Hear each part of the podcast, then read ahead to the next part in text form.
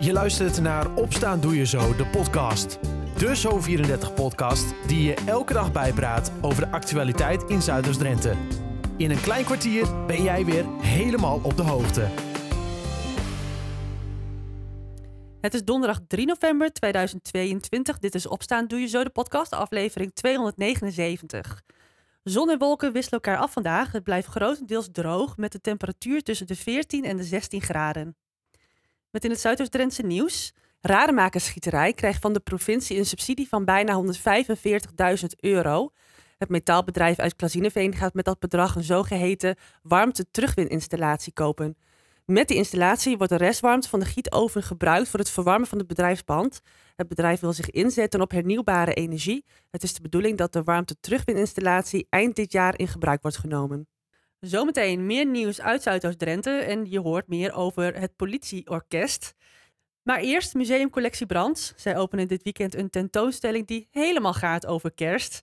Onder de naam Kerst en Kaart zie je van alles wat met kerst te maken heeft. Marianne Bakker legt uit waar de tentoonstelling precies over gaat. Ja, de titel verraadt het eigenlijk al, maar de tentoonstelling is grofweg opgedeeld in twee onderwerpen. Een stukje kerst een stukje kaart. Ja. En eh, ja, het stukje kerst, eh, dat gaat voornamelijk wat meer over de geschiedenis van kerst. Hoe begon het ooit eh, en een aantal gebruiken rondom de kerst. Eh, denk aan eh, de kerstboom, de kerstbal, eh, een gedekte kersttafel. En dan hebben we nog een gedeelte over de kerst- of nieuwjaarskaarten. Want ja, dat is ook een traditie. En er komt ook nog van alles bij kijken. Dus we hebben ook allerlei postzegels erbij gehad. Eh, de postbode is natuurlijk ook een onderdeel daarvan. Dus zodoende hebben we dat een beetje proberen aan te kleden. Ik word er nu al vrolijk van als ik jou zo hoor. Dat is hartstikke mooi. We zijn er zelf ook heel blij met het resultaat. En we kunnen niet wachten tot de bezoeker langskomt. Ja, dat, dat snap ik. Want wat, wat kan de bezoeker dan allemaal zien? Want eh, hoe, ga- hoe ga je dit uitbeelden? Nou ja, bijvoorbeeld eh, wat ik al zei, we beginnen met een stukje geschiedenis. Want eh, ja, kerst, ja, we vieren het allemaal, maar we staan niet altijd stil bij de oorsprong. En we weten wel van, goh, het is een teken van de geboorte van Jezus.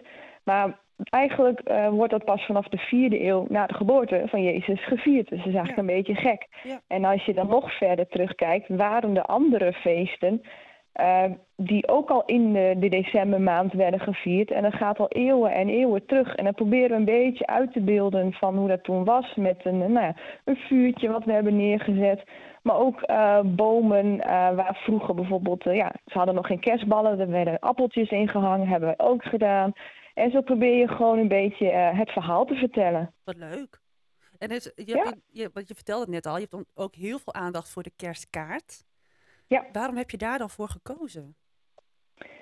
Ehm, nou, het stond al wel even vast dat wij graag iets met kerst wilden doen. En ook zeker weten iets met eh, de kerstkaarten. Want eh, onze grondlegger van het museum, Jans Brands, die heeft een hele grote collectie met kerstkaarten. Zowel ook hele mooie oude exemplaren, maar ook weer wat modernere. Dat zijn er echt honderden. En wij dachten, dat willen we wel een keertje laten zien. Echt ook die hele oude kaarten onder andere. Want dat, ja, dat zie je niet zo vaak. Want ja, meestal, je krijgt nu een kaartje.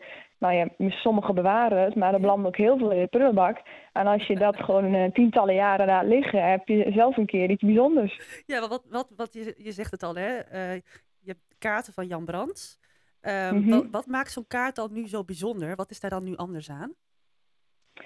Maar als je echt kijkt, eh, de echt alle, allereerste kerstkaarten, zeg maar, die zien er nog niet eens uit als een kerstkaart.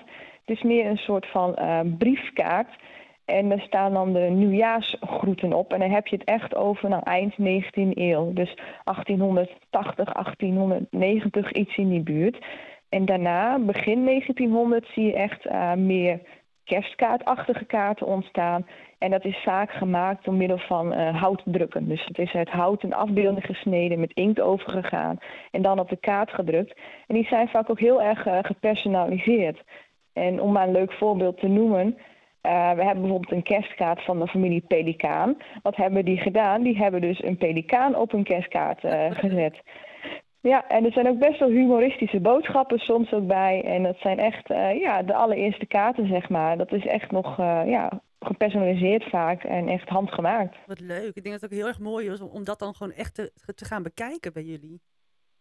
Ja, zeker weten. We hebben dus een, uh, ja, een mengeling van, uh, nou ja, door de, door de jaren heen van kaarten. Dus inderdaad die hele vroege, maar wat ik al zei, ook wat moderner. Maar eigenlijk zijn we er dan nog niet, want we hebben iets wat nog ouder is dan uh, de kerstkaart. Nou? En dat zijn nieuwjaarsbrieven. Oh? Want ja, voordat de kaarten er waren, schreef men elkaar ook wel brieven. Ja. En wij hebben dus zogenaamde nieuwjaarsbrieven. En die werden vaak geschreven door jonge jongens nou, dat is een traditie die is begonnen in de 16e eeuw al. Vaak wel, moet ik zeggen, de wat rijke gestelden. En die schreef een hele mooie brief met van die zwierige handschriften naar hun uh, opa's, noma's, ooms en tantes, et cetera. En daarvan hebben wij er ook uh, vier liggen. En dat is wel bijzonder. Dat wist ik ook helemaal niet. Nee, heel veel mensen denk ik niet. En dat maakt het veel mooi, want de oudste die wij hebben is van 1797. Dus dat gaat een heel eind terug. En dat zijn gewoon hele mooie brieven. Het waren een soort van ja, op briefpapier geschreven, kun je bijna wel zeggen. Want er zit een hele mooie prent uh, langs de randen ook. Ja. Die werden gewoon zo gekocht. En in het midden was ruimte vrij om dan die boodschap op te schrijven. Wauw. Ik denk, uh, ik denk inderdaad, omdat dat gebeurt gewoon nu ook niet meer. Dat is dan echt, uh, echt van, van oudsher dat, ze dat, dan, dat het dan zo bijzonder maakt. Ja, want nu inderdaad, uh, nou ja, volgens mij is het hoogtepunt uh, van kerstkaarten versturen ook wel een beetje geweest. Want ja, mensen zijn meer van de digitale weg. Even bijvoorbeeld een appje is ook steeds gewoner. Maar vroeger inderdaad, er werd er heel veel aandacht aan besteed. Als je tenminste kon voorloven, dat wel.